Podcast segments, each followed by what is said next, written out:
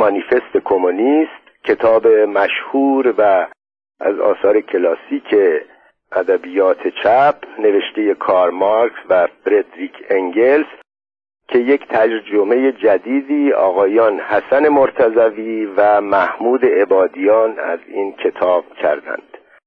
در اهمیت مانیفست کمونیست کتاب کوچیک ولی بسیار مهم مارکس و انگلز انقدر گفته شده که دیگه لزومی به تکرار نیست. کتاب رو از مجموعه ای که انتشارات آگاه منتشر کرده از چاپ سومش 1386 گرفتم. مانیفست بعد از 150 سال. مجموعه چند مقاله است که مقاله های مختلفی نوشتند در مورد مانیفست. به مناسبت 150 همین سالش که این مال در 15 سال پیش میشه البته الان دیگه از 160 سال هم گذشته و در پایان هم ترجمه جدیدی از مانیفست کردن. قبلا مانیفست مارکس و انگلس به زبان فارسی چند ترجمه شده و این ترجمه رو من دیدم که ترجمه خوبی هست و به نوعی لازم دونستم که امیدوارم توجه بشه و یک بار دیگه این کتاب رو بشنویم و ببینیم که مارکسیزم و کمونیسم اصلا چی هست. شبهی در حال تسخیر اروپاست. شبه کمونیسم. تمام قدرت‌های اروپای کهن پاپ و تزار مترنیخ و گیزو رادیکال های فرانسه و جاسوس های پلیس آلمان برای راندن این شبه در اتحادی مقدس شرکت جستند. کجاست آن حزب مخالف که دشمنانش در مسند قدرت به بهانه کمونیست بودن آن را به باد دشنام نگرفته باشند؟ کجاست آن اپوزیسیونی که داغ ننگ کمونیسم را چه بر احزاب مترقیتر اپوزیسیون و چه بر رقیبان مرتجع خود نزده باشد؟ از این امر دو نتیجه گرفته می شود یک اکنون تمام قدرت های اروپایی کمونیسم را قدرتی به حساب می آورند دو زمان آن فرا رسیده تا کمونیست ها نظرات، اهداف و گرایش های خود را آشکارا و در برابر تمام جهان انتشار دهند و به این حکایت کودکانه با مانیفست خود حزب پاسخ دهند. بدین منظور کمونیست های کشورهای گوناگون در لندن گرد آمده و مانیفست زیر را نگاشتند تا به زبانهای انگلیسی، فرانسه، آلمانی، ایتالیایی، فلاندری و دانمارکی انتشار یابد. پانویس در توضیح فلاندری زبان مرسوم در شمال بلژیک که شاخه ای از زبان وست جرمانیک است. یک بورژواها و پرولترها. تاریخ تمام جوامع تا کنون موجود تاریخ مبارزات طبقاتی بوده است. آزاده و برده پاتریسیان و پلیبن ارباب و صرف استاد کارگاه و پیشور روزمزد در یک کلام ستمگر و ستم دیده با یکدیگر ستیزی دائمی داشته و به پیکاری بیوقفه گاه نهان و گاه آشکار دست یازیدند پیکاری که هر بار یا به نوسازی انقلابی کل جامعه یا به نابودی توامان طبقات در حال پیکار انجامیده است. در دوران پیشین تاریخ تقریبا در همه جا با نظم پیچیده ای از جامعه روبرو هستیم که به رده های متفاوت و درجه بندی های گوناگون از مرتبه اجتماعی تقسیم شده است. جامعه بورژوایی جدید که از ویرانه های جامعه فئودالی سربرآورده تضادهای طبقاتی را از بین نبرده است. در عوض طبقاتی جدید شرایط جدید ستمگری و اشکال تازه از مبارزه را جانشین نوع کهنه آنها کرده است. اما وجه تمایز دوران ما یعنی دوران بورژوازی این است که تضادهای طبقاتی را ساده کرده است. کل جامعه بیش از پیش به دو اردوگاه بزرگ در حال پیکار به دو طبقه بزرگ که مستقیما رو در روی یکدیگر قرار گرفتند یعنی به بورژوازی و پرولتاریا تقسیم شده است.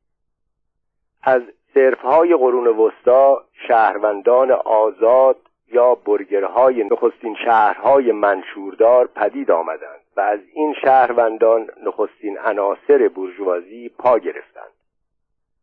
توضیح پانویس مترجمان در مورد شهرهای منشوردار. در دوران جنگ های صلیبی بسیاری از شهرها در ازای پرداخت مخارج جنگ آزادی خود را به چنگ آوردند. وقتی شهری از حقوقی برخوردار می‌شد آن را بر منشوری می نوشتند منشور یک شهر ورقی بود که حقوق ساکنان شهر را بدون کسب اجازه از ارباب یا شاه نشان می‌داد. پایان پانویس. ادامه متن. کشف آمریکا و یافتن راه دریایی دور آفریقا از طریق دماغه امید نیک عرصه تازه ای را بر بورژوازی نوخاسته گشود. بازارهای هند شرقی و چین استعمار آمریکا داد و ستد با مستعمره ها و در کل افزایش وسایل مبادلاتی و کالاها به بازرگانی دریانوردی و صنعت تحرک بی سابقه ای بخشید و بدین سان عنصر انقلابی را در جامعه سست و لرزان فئودالی به سرعت تکامل بخشید. نظام فئودالی صنعت که در آن تولید صنعتی در انحصار سنفهای بسته بود اکنون دیگر پاسخگوی نیازهای رشد یابنده بازارهای جدید نبود. نظام مانوفاکتوری جای آن را گرفت. طبقه متوسط صنعتگر استادکاران سنفها را کنار زد. تقسیم کار میان سنفهای رسته های متفاوت در رویارویی با تقسیم کار درون هر کارگاه برچیده شد. در همان حال بازارها پیوسته گسترش و تقاضاها دم به دم افزایش میافتند دیگر حتی نظام مانوفاکتوری نیز کفایت نمی‌کرد. نیروی بخار و ماشین تولید صنعتی را دگرگون کرد. صنایع عظیم جدید جایگزین مانوفاکتورها و میلیونرهای عرصه صنعت و رهبران کل ارتشهای صنعتی یعنی بورژواهای امروزی جایگزین طبقه متوسط صنعتی شدند. صنعت معاصر بازاری جهانی را بنیاد نهاد که کشف آمریکا راه آن را هموار کرده بود. بازار جهانی موجب رشد شگرف بازرگانی دریانوردی و ارتباطات زمینی شد. این رشد نیز بر گسترش صنعت تأثیر گذاشت. با گسترش صنعت تجارت دریانوردی و راه آهن بورژوازی نیز به همان نسبت رشد کرد. بر سرمایه های خیش افزود و تمام طبقات بازمانده از قرون وسطا را از میدان به در کرد.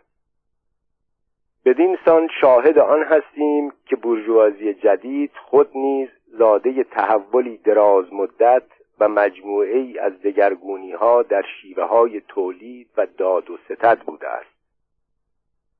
هر مرحله از رشد بورژوازی ارتقای سیاسی آن طبقه را در پی داشته است.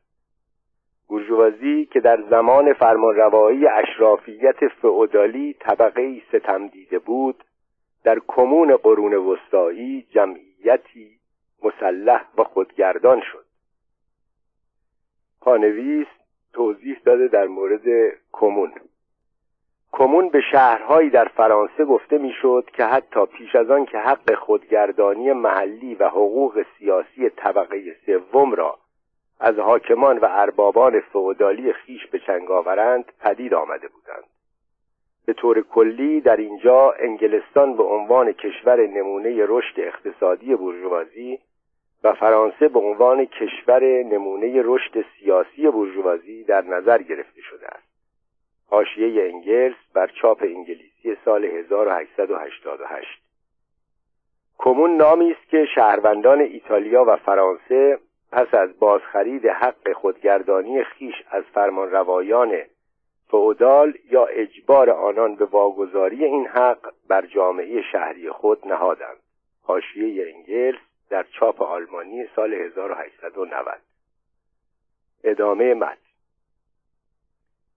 اینجا جمهوری شهری مستقل مانند ایتالیا و آلمان و آنجا طبقه سومی که به سلطنت مالیات می پرداخت مانند فرانسه سپس در دوره مانوفاکتور با ایجاد موازنه در مقابل اشرافیت به سلطنت نیمه فعودالی یا مطلقه خدمت می کرد و در حقیقت به طور کلی سنگ بنای حکومتهای بزرگ شده بود.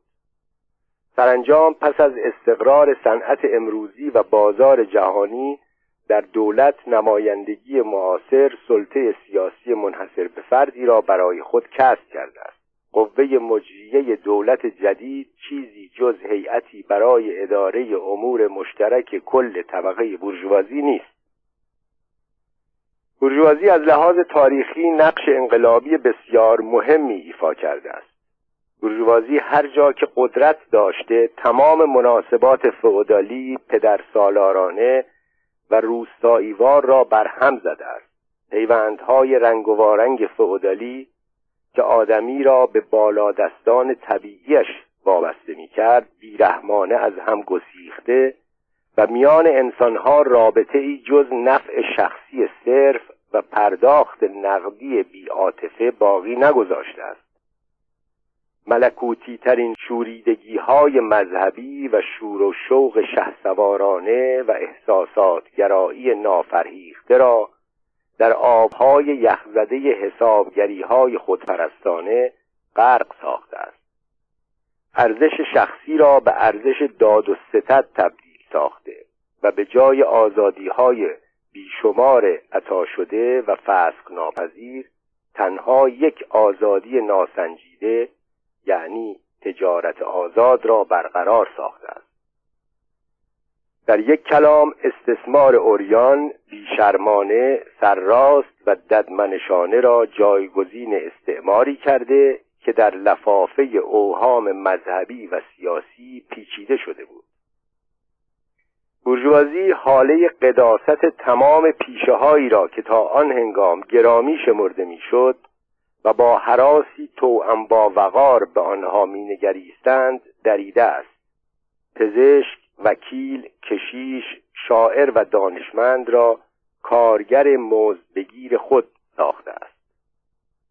بورژوازی پوشش احساساتی مناسبات خانوادگی را از هم دریده و آن را به مناسبات صرفا پولی تقلیل داده است. بورژوازی آشکار کرده است که چگونه نمایش ددمنشانه زور در قرون وسطا که مرتجعان سخت می ستایندش مکمل شایسته خود را در تناساترین تنبلی ها یافت. بورژوازی برای نخستین بار ثمرات فعالیت آدمی را نشان داد و عجایبی را پدید آورد که اهرام مصر آباره های روم و کلیساهای جامع گوتیک را پشت سر گذاشته است. لشکرکشی هایی را سازمان داده که بر تمام مهاجرت های جمعی ملت ها و جنگ های صلیبی پیشین سایه افکنده است. پانویس در توضیح آباره های روم.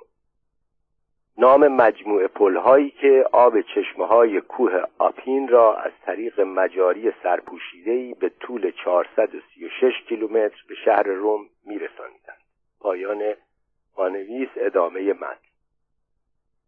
بورژوازی بدون ایجاد انقلاب دائمی در ابزارهای تولید و از این رهگذر بدون ایجاد انقلاب در مناسبات تولید و همراه با آنها کل مناسبات جامعه نمی‌تواند به حیات خیش ادامه دهد.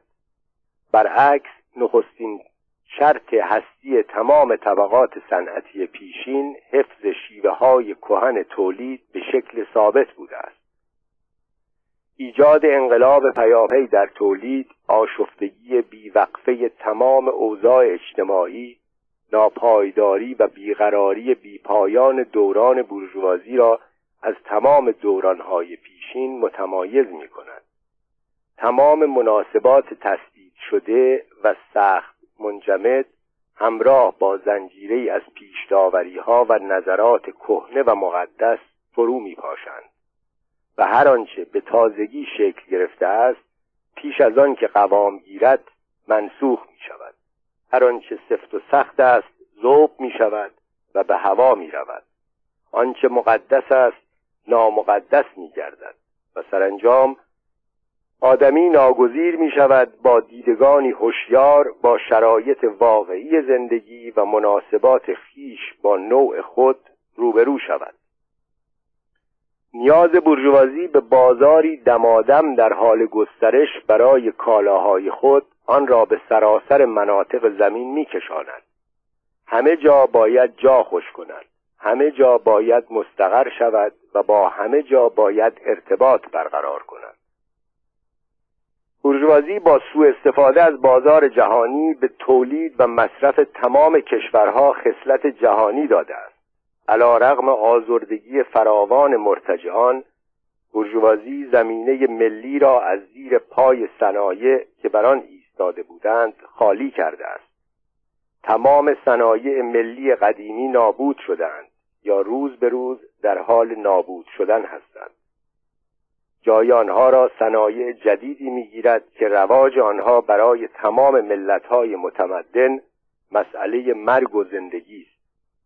صنایعی که مواد خام آنها دیگر نه در داخل کشور که از دورترین مناطق جهان تهیه می شود صنایعی که محصولات آنها نه تنها در داخل کشور بلکه در چهار گوشه دنیا مصرف می شود به جای نیازهای پیشین که با محصولات خود آن کشور برآورده می گردید با نیازهای جدیدی روبرو هستید که برای برآورده کردن آنها محصولات دوردست ترین سرزمین ها و اقلیم ها لازم است. مراوده همه جانبه و وابستگی متقابل و عالمگیر ملت ها جایگزین انزوا و خودکفایی محلی و ملی کهن شده است. در تولید فکری نیز همان وضع تولید مادی حاکم است. آفریده های معنوی ملت های مختلف دارایی مشترک تمام ملت ها می شود یک سویگی و تنگ نظری ملی بیش از پیش ناممکن می گردد و از ادبیات گوناگون ملی و محلی ادبیات جهانی سر برمی آورد با پیشرفت پرشتاب تمام ابزارهای تولید با تسهیل بی اندازه وسایل ارتباطی تمام ملتها و حتی نامتمدنترین آنها را جذب تمدن می کند قیمتهای ارزان کالاهای بورژوازی توپخانه سنگینی است که با آن تمام دیوارهای چین را در هم میکوبد و نفرت به شدت لجوجانه بربرها را از بیگانگان وادار به تسلیم می کند تمام ملتها را مجبور می کند از بیم نابودی شیوه تولید بورژوازی را بپذیرند. آنها را مجبور می کند آنچه را تمدن می نامد میان خود رواج دهند یعنی خود نیز بورژوا شوند. خلاصه جهانی مطابق نقش خیش می آفریند بورژوازی روستا را تابع سلطه شهر کرده است. شهرهای عظیم آفریده. بر جمعیت شهری نسبت به جمعیت روستایی به نحو چشمگیری افزوده. و بدین سان بخش قابل توجهی از جمعیت را از بلاحت زندگی روستایی رهانیده است. همانطور که روستا را به شهر وابسته کرد کشورهای نامتمدن و نیمه متمدن را به کشورهای متمدن ملتهای زراعت پیشه را به ملتهای بورژوا و شرق را به غرب وابسته کرد. بورژوازی پراکندگی جمعیت ابزارهای تولید و مالکیت را بیش از پیش از بین می‌برد. جمعیت را متراکم ساخته ابزارهای تولید را متمرکز کرده و مالکیت را در دست عدهای معدود قرار داده است. پیامد ناگزیر این وضع تمرکز سیاسی بوده است. ایالتهای مستقلی که منافع قوانین دولت و نظام مالیاتی جداگانه داشتند و یا پیوندی آزادانه با هم برقرار کرده بودند در یک کشور با یک دولت یک نظام قانونگذاری یک منافع طبقاتی ملی یک مرز و یک عوارض گمرکی به هم پیوستند بورژوازی در دوران فرمانرواییش که به زحمت به صد سال می‌رسد نیروهای تولیدی عظیمتر و قولاساتری از مجموع تمام نسلهای گذشته آفریده است. فرمانبرداری نیروهای طبیعت از انسان استفاده از ماشینالات کاربرد علم شیمی در صنعت و کشاورزی کشتیرانی با نیروی بخار راه آهن تلگراف برقی تسطیح سراسر قاره ها برای زراعت. کانالکشی رودخانه ها کل جمعیتی که گویی از جرفای زمین احضار شده اند در کدام یک از صده های پیشین حتی حد زده می‌شد که چنین نیروی تولیدی در بطن کار اجتماعی نهفته است. بنابراین می‌بینیم که ابزارهای تولید و داد و ستد که بورژوازی بر شالوده آن خود را استقرار بخشید در جامعه فئودالی ایجاد شده بود.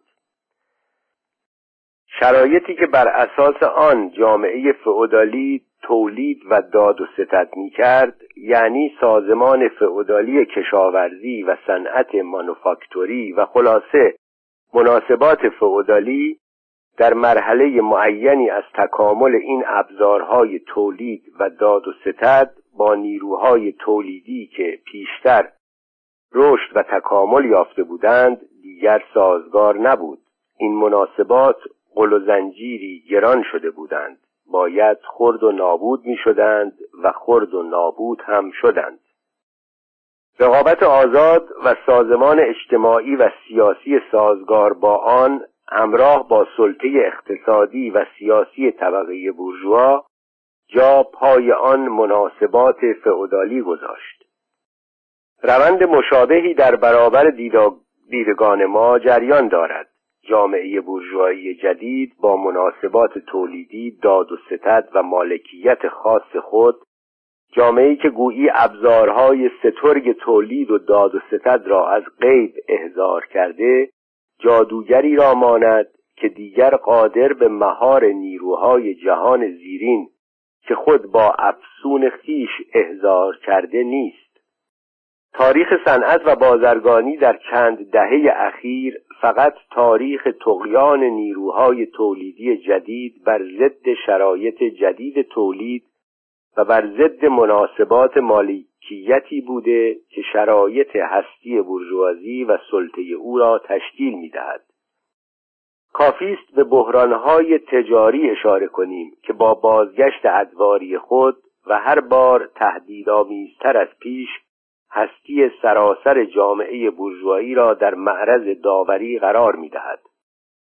در این بحرانها نه تنها بخش عظیمی از محصولات موجود بلکه آن نیروهای تولیدی نیز که پیشتر خلق شده بودند به طور متناوب نابود می شوند. در این بحرانها بیماری همگیری شیوع پیدا می کند که در تمام دورانهای پیشین نامعقول به نظر می رسید. بیماری همگیر اضافه تولید جامعه ناگاه خود را در وضعیتی مییابد که گویی با یک چشم به هم زدن به دوره بربریت برگردانده شده است. گویی قحطی جنگی جهانی و ویرانگر آدمی را از وسایل معاش محروم کرده باشد. گویی صنعت و تجارت نابود شدهاند. و آن هم چرا؟ چون در جامعه بیش از حد تمدن بیش از حد وسایل معاش بیش از حد صنعت انبوه و تجارت وجود دارد. آن نیروهای تولیدی که در اختیار جامعه است دیگر به کار رشد بیشتر شرایط مالکیت بورژوایی نمی آیند برعکس آنها چنان قدرتمند شدند که شرایط مالکیت بورژوایی به پابندی برای رشد بیشتر آنها تبدیل شده است. و همین که نیروهای تولیدی این پابند را از پای خود بردارند سراسر جامعه بورژوایی دستخوش بینظمی می شود و هستی مالکیت بورژوایی به خطر می افتد. شرایط جامعه بورژوایی چنان تنگ و محدود است که دیگر نمی‌تواند ثروتی را که آفریده نیروهای تولیدی خیش است در بر گیرد پس بورژوازی چگونه از این بحرانها خلاص می شود از یک سو با نابود کردن اجباری انبوهی از نیروهای تولیدی و از سوی دیگر با تسخیر بازارها و سوء استفاده تمام ایار از بازارهای قدیمیتر و به عبارت دیگر با زمین سازی برای بحرانهای گسترده و مخربتر و با نابودی ابزارهایی که مانع بحران می شوند. سلاحهایی که بورژوازی با آنها فئودالیسم را به زمین انداخت اکنون به سمت خود بورژوازی برگردانده شدند اما بورژوازی نه تنها سلاحهایی را به وجود آورد که مرگش را موجب می‌شوند بلکه انسانهایی را هستی بخشید که این سلاحها را به کار می‌برند.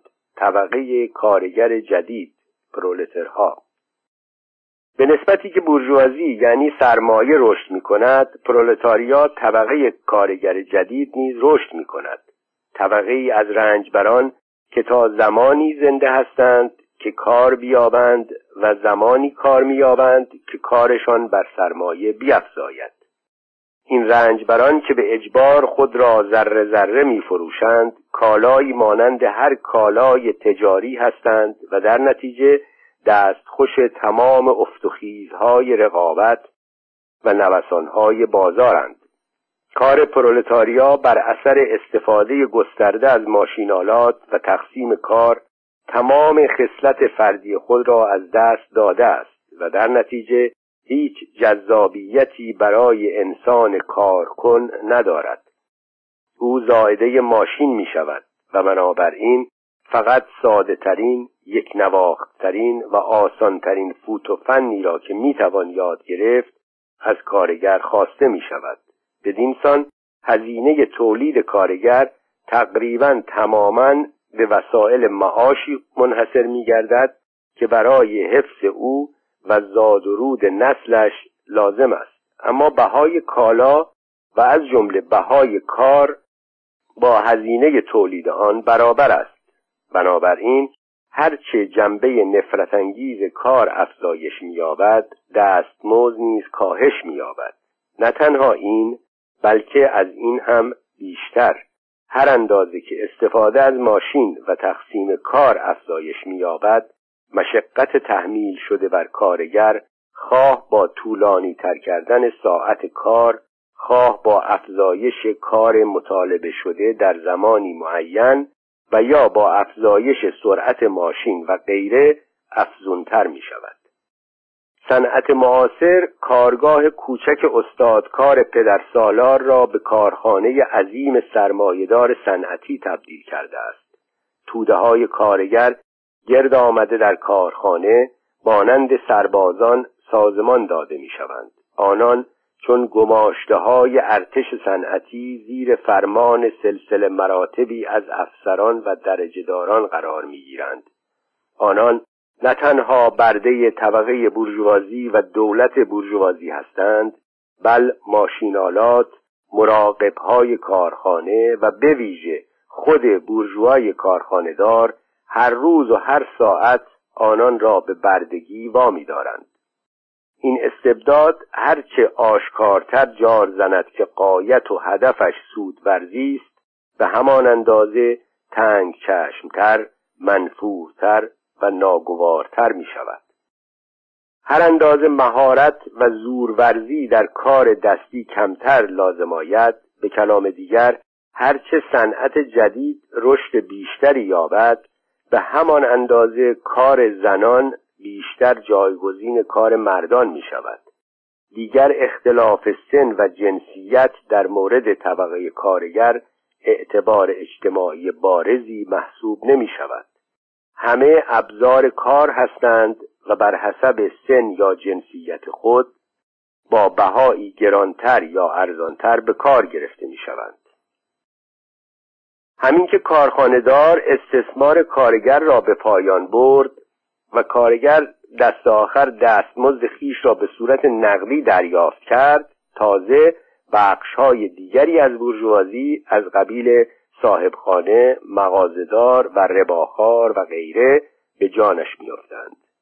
لایه های زیرین طبقه متوسط سوداگرهای خرد کاسبکارها و عموما دست فروشها پیشورها و دهقانها تمام آنها به تدریج به صفوف پرولتاریا رانده می شوند تا اندازه‌ای به این علت که سرمایه ناچیزشان به آن میزانی که باید برای راه انداختن صنعت جدید کافی نیست و در رقابت با سرمایداران بزرگ از پادر می آیند و تا حدی به این علت که شیوه های جدید تولید تخصص آنها را بی ارزش کرده است.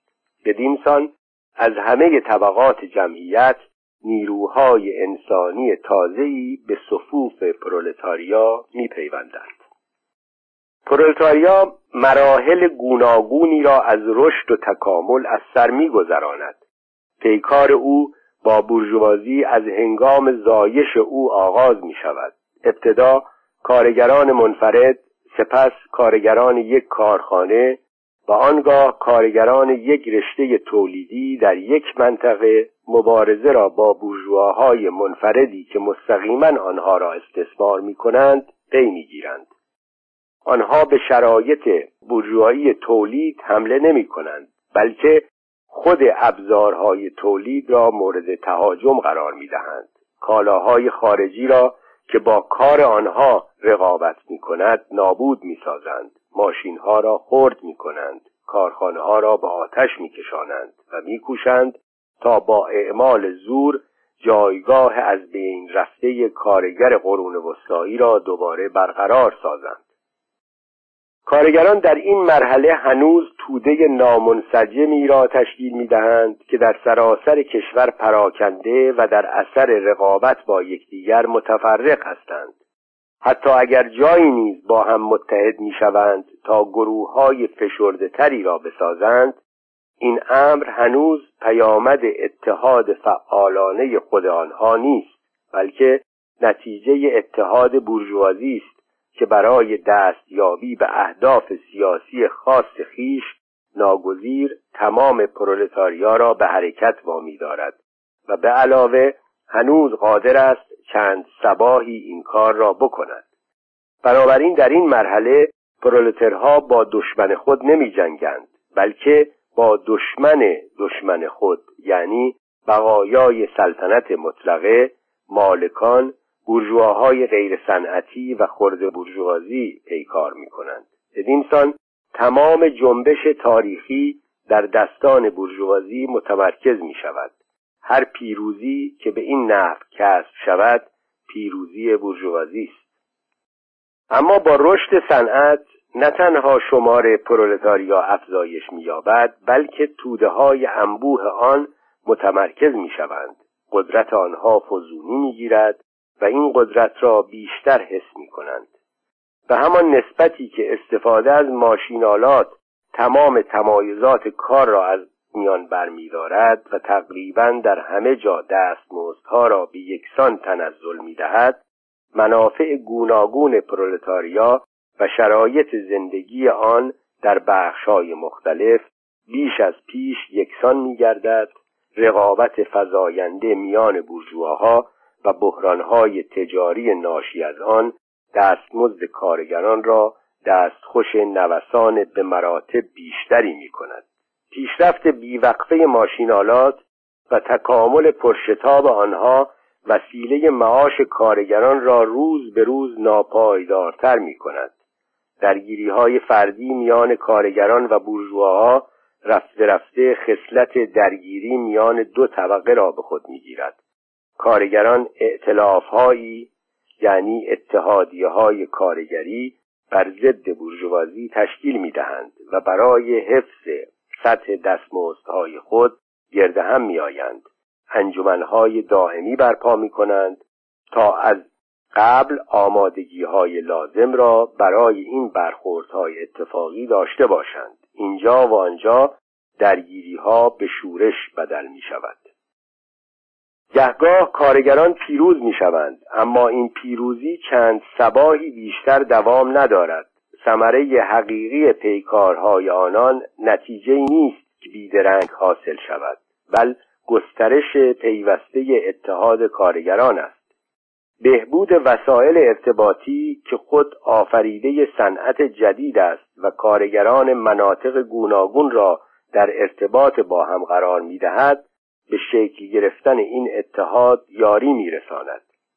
فقط همین ارتباط لازم بود تا مبارزات محلی متعدد را که همه آنها خصلت واحدی دارند به صورت مبارزه طبقاتی در سطح ملی متمرکز سازد. اما هر مبارزه طبقاتی مبارزه سیاسی است و این اتحاد را که قرنها طول کشید تا شهرنشینهای قرون وسطایی با آن کور راههای متروکشان ایجاد کنند پرولتاریای جدید به برکت راه آهن در طی چند سال به وجود می آورد. تشکل پرولتاریا به صورت طبقه و در نتیجه به صورت حزب سیاسی دمادم در اثر رقابت میان خود کارگران گسیخته می شود اما این تشکل بار دیگر قویتر مستحکمتر و نیرومندتر سر برمی آورد کارگران با بهره برداری از چند دستگی های میان خود برجوازی او را وامی دارند تا برخی از منافع مشخص کارگران را به صورت قانونی به رسمیت بشناسد و بدین ترتیب قانون ده ساعت کار روزانه در انگلستان به تصویب رسید. روی هم رفته برخوردهای میان طبقات جامعه کهن از بسیاری لحاظ به جریان رشد پرولتاریا یاری میرساند. بورژوازی پیوسته درگیر پیکار است. ابتدا با اشراف سپس با بخشهایی از خود بورژوازی که منافعشان با پیشرفت صنعت در تضاد است. و همواره با بورژواهای تمام کشورهای بیگانه. بورژوازی در تمام این پیکارها همواره ناگزیر است که به پرولتاریا متوسل شود و از او کمک بطلبد و بدین سان او را به عرصه سیاسی بکشاند. بنابراین خود بورژوازی عناصر فرهنگ سیاسی و عمومی خیش را در اختیار پرولتاریا می‌گذارد. به کلام دیگر به پرولتاریا سلاحهایی برای جنگ با خود می‌دهد. وانگهی چنان که پیشتر دیدیم رشد صنعت تمامی بخشهای طبقات حاکم را به سوی پرولتاریا میراند و یا دست کم شرایط هستی آنها را در معرض تهدید قرار می‌دهد. اینها نیز عناصر تازه‌ای از روشنگری و پیشرفت را برای پرولتاریا به ارمغان میآورند. سرانجام زمانی که مبارزه طبقاتی به لحظه سرنوشت ساز خود نزدیک می شود فرایند از همگسیختگی طبقه حاکم و در حقیقت سراسر جامعه کهن چنان حاد و فاحش می شود که بخش کوچکی از طبقه حاکم پیوند خود را با آن قطع می کند و به طبقه انقلابی یعنی به طبقه ای که آینده از آن اوست می پیوندد بنابراین درست مانند دوره های پیشین که بخشی از اشراف به بورژوازی میپیوست اکنون نیز بخشی از بورژوازی به ویژه ایدئولوگ های بورژوازی که از لحاظ نظری جنبش تاریخی را در کلیت خود درک کرده اند جانب پرولتاریا را می‌گیرند. از میان تمام طبقاتی که اکنون رو در روی بورژوازی قرار گرفتند فقط پرولتاریا طبقه واقعا انقلابی است. طبقات دیگر در مواجهه با صنعت جدید فرو می پاشند و دست آخر نابود می شوند حالان که پرولتاریا خود آفریده ویژه و ضروری صنعت جدید است. لایه های زیرین طبقه متوسط صاحب کارگاه کوچک کاسبکار پیشور و دهقان تمام آنها به این علت بر ضد بورژوازی می جنگند که می‌خواهند هستی خود را به عنوان بخشی از طبقه متوسط از فنا شدن برهانند. بنابراین آنها انقلابی نیستند بلکه محافظ کار هستند. از آن بدتر آنها مرتجع هستند زیرا میکوشند چرخ تاریخ را به عقب برگردانند. اگر بر حسب تصادف انقلابی می‌شوند فقط از آن جهت است که در آستانه رانده شدن به صفوف پرولتاریا قرار دارند. بدین سان آنها نه از منافع کنونی که از منافع آینده خود دفاع می کنند دیدگاه خود را کنار می‌گذارند تا دیدگاه پرولتاریا را بپذیرند. طبقه خطرناک عرازل و اوباش اجتماعی که با بیاعتنایی توده را فاسد می کنند و از سوی پایین ترین قشرهای جامعه کهنه دور انداخته می شوند ممکن است تک و توک با انقلاب پرولتری به درون جنبش کشیده شوند. با وجود این اوضاع و احوال زندگی این طبقه آنها را هرچه بیشتر مستعد آن می کند که بازیچه دسیسه های ارتجاعی شوند. در اوضاع و احوال پرولتاریا همین حالا هم عملا اثری از شرایط جامعه کهنه به طور کلی نمانده است. پرولتاریا مالک چیزی نیست. رابطه او با زن و فرزندانش هیچ وجه اشتراکی با مناسبات خانوادگی بورژوایی ندارد. کار صنعتی امروزی و فرمانبرداری کنونی از سرمایه که در انگلستان و فرانسه و هم در آمریکا و آلمان مشابه است نشانی از خصلت ملی در پرولتاریا بر جا نگذاشته است. برای پرولتاریا قانون اخلاق و مذهب چیزی جز اقراض بورژوایی نیستند که منافع بورژوازی در پس آنها نهان است. هنگامی که تمام طبقات پیشین به قدرت می رسیدند میکوشیدند برای استحکام جایگاه به چنگ آمده جامعه را تابع شرایط تملک خود کنند. اما پرولترها نمی توانند جز با محو شیوه پیشین تملک خود و در نتیجه تمام شیوه های قدیمی تملک نیروهای تولیدی جامعه را از آن خیش کنند. پرولترها چیزی از آن خود ندارند. که حفظ و نگهداری کنند.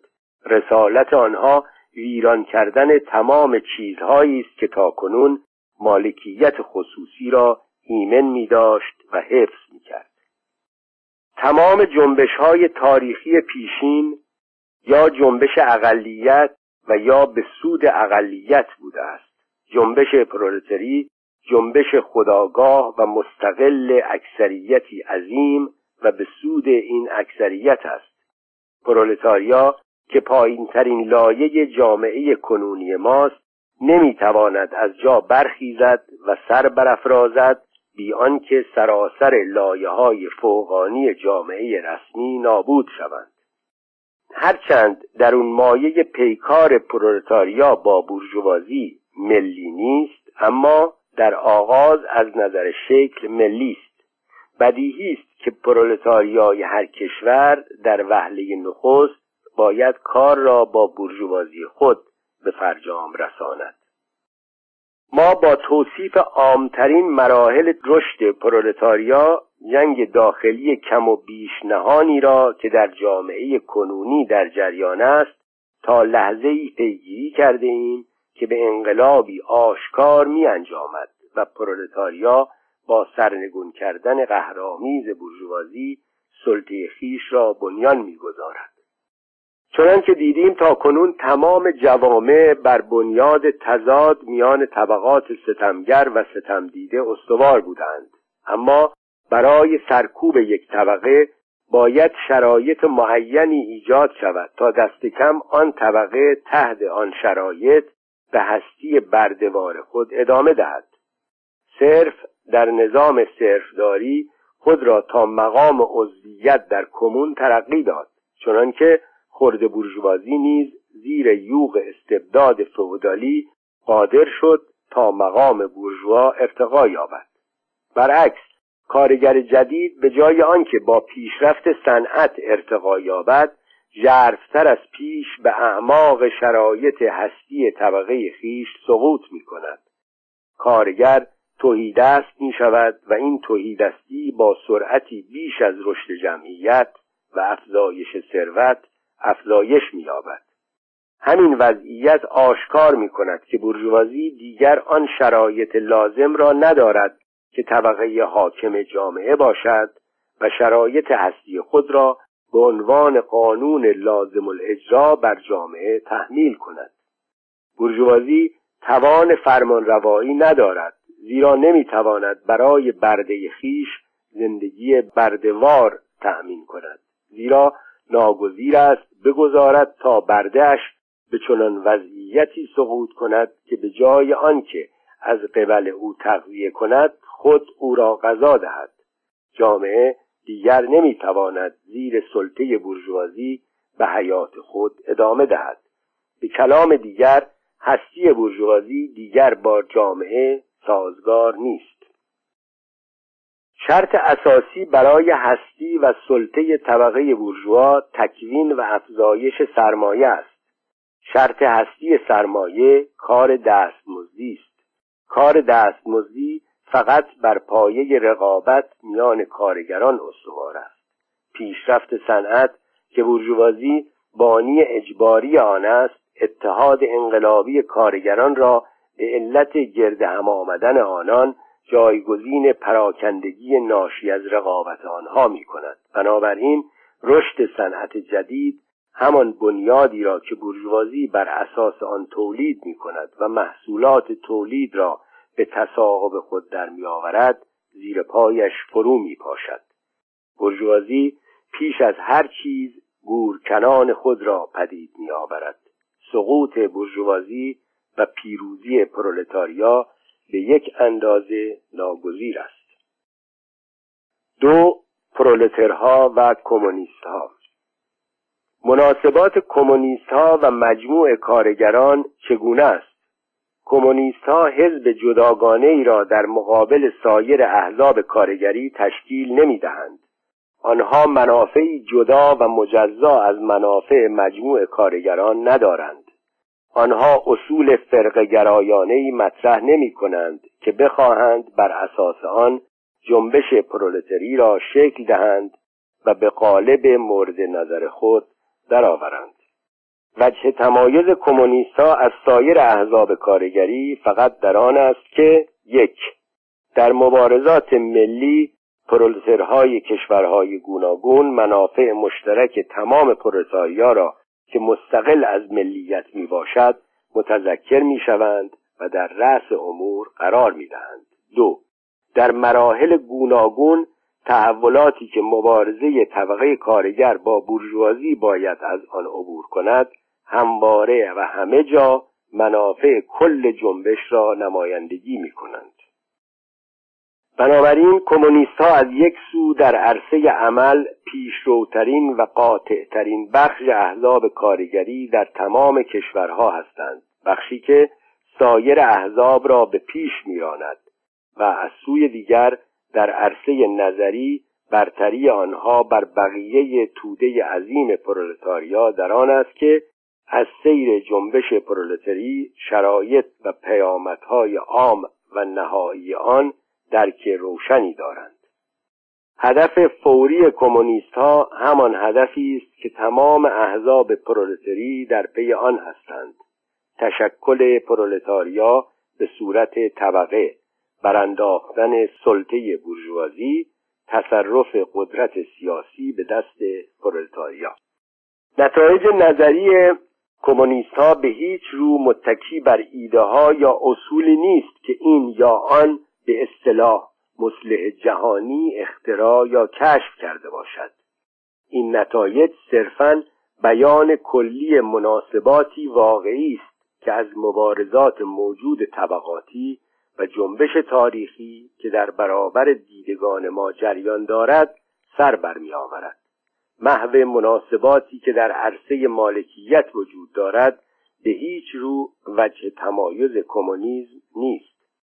تمام مناسبات مالکیت در گذشته پیوسته دستخوش دگرگونی های تاریخی بوده که خود آنها پیامد دگرگونی در شرایط تاریخی است. به عنوان نمونه انقلاب فرانسه مالکیت فئودالی را به سود مالکیت بورژوایی برچید وجه تمایز کمونیسم برچیدن مالکیت به طور عام نیست بلکه برچیدن مالکیت بورژوایی است. اما مالکیت خصوصی بورژوایی معاصر آخرین و کاملترین نمود آن نظام تولیدی و تملک محصولاتی است که شالودهش بر تضادهای طبقاتی و استثمار اکثریت به دست اقلیت استوار است. از این لحاظ نظریه کمونیست ها را می‌توان در یک عبارت خلاصه کرد. محو مالکیت خصوصی. ما کمونیست ها را سرزنش می کنند که می خواهیم حق مالکیتی را براندازیم که افراد شخصا از دسترنج کار خودشان به دست آوردند. مالکیتی که گویا بنیاد هر گونه آزادی، فعالیت و استقلال فردی است. مالکیت حاصل از دسترنج و ثمره کار و لیاقت. نکند مقصودتان مالکیت پیشور و دهقان خرد است. یعنی شکلی از مالکیت که پیش از مالکیت بورژوایی وجود داشته است. نیازی به برانداختن این مالکیت نیست. رشد صنعت تا حد وسیعی آن را برانداخته و هر روز هم در کار برانداختن آن است. نکند مقصودتان مالکیت خصوصی جدید بورژوایی است. اما مگر کار دستمزدی برای کارگر مالکیتی خلق می کند به هیچ وجه. کار دستمزدی سرمایه می آفریند یعنی گونه ای از مالکیت که کار دستمزدی را استثمار می کند و در صورتی افزایش می یابد که منبع جدیدی از کار دستمزدی پدید آورد تا از نو به استثمار آن بپردازد. مالکیت در شکل کنونی خود مبتنی بر تضاد سرمایه و کار دستمزدی است. هر دو وجه این تضاد را بررسی کنیم. سرمایه دار بودن یعنی داشتن جایگاهی در تولید که صرفا شخصی نیست بلکه اجتماعی نیز هست. سرمایه محصول جمعی است. فقط با کار یک پارچه عده زیادی از اعضای جامعه و در نهایت با کار یک پارچه تمام اعضای جامعه به کار انداخته می شود. از این رو سرمایه قدرت شخصی نیست بلکه قدرت اجتماعی است. بنابراین هنگامی که سرمایه به مالکیت جمعی یعنی به مالکیت تمام اعضای جامعه در می آید به معنای آن نیست که مالکیت شخصی به مالکیت اجتماعی تغییر یافته است. در اینجا فقط خصلت اجتماعی این مالکیت دگرگون شده است. مالکیت خصلت طبقاتی خود را از دست می‌دهد. اکنون کار دستمزدی را بررسی می